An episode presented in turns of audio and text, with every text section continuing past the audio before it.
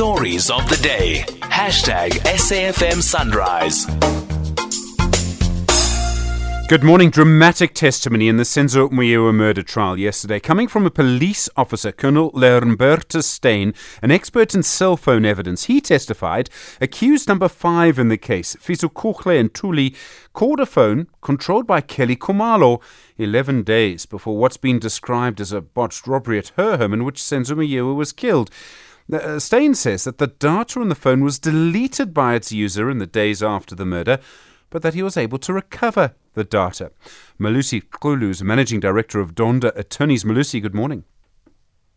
Good morning, Stephen, and uh, to the listener at home. This is really important evidence. I mean, I'm no lawyer, but it would seem to me it would it could possibly change this trial.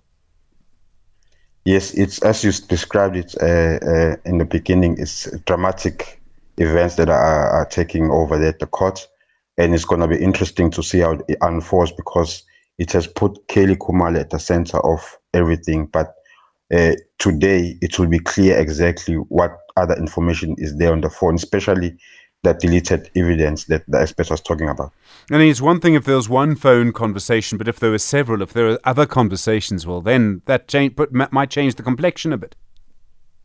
It might because mean, we, we, we did uh, listen when um, Zandile Khumalo was cross-examined that on 2013 December, there was SMSs between her and uh, Kelly Khumalo showing that she was not happy with Senzo.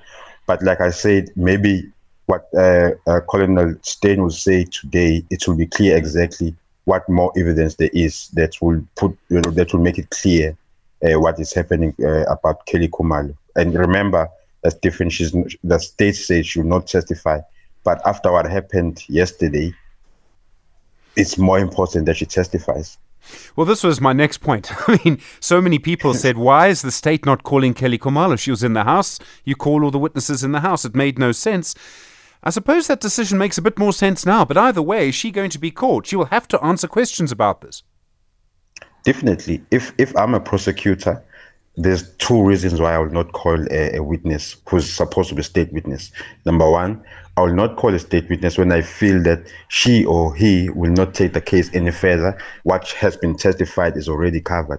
But the second reason, and this is more important, it will be because or he testifies, he will damage my case even further. So I wonder which of those two options is Advocate uh, Baloyi using. But now that there's been more revelations, it makes sense that he might not want her to testify because it will damage her case. But in the interest of justice, she still has to testify.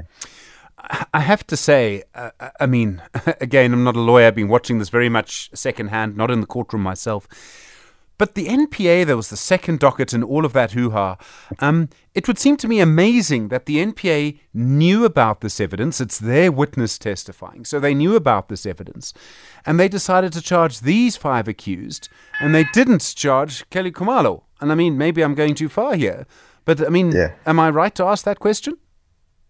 You are right. I mean, 375 of 19 I don't know if spoke, we spoke about it before, you and I, but 375 of 19 will always be the big elephant in the room because it tells us that the people in the room or who are with Senzo uh, Meyiwa on the day, they might be also be the uh, suspects of what happened. Now, the revelation that happened yesterday, without putting the cart before the horse, it gives us an indication that, or in question, it's a question that still has to be answered could it be that there was a conspiracy to murder uh, Senzo Meyiwa? And could it be that Kelly Khumalo is one of them? Of course, it's a question. I'm not suggesting anything before, mm. you know, people say I've said something. But I'm saying there's, there, there are those questions that come to our minds, and it, it's, it's natural for us to ask those questions.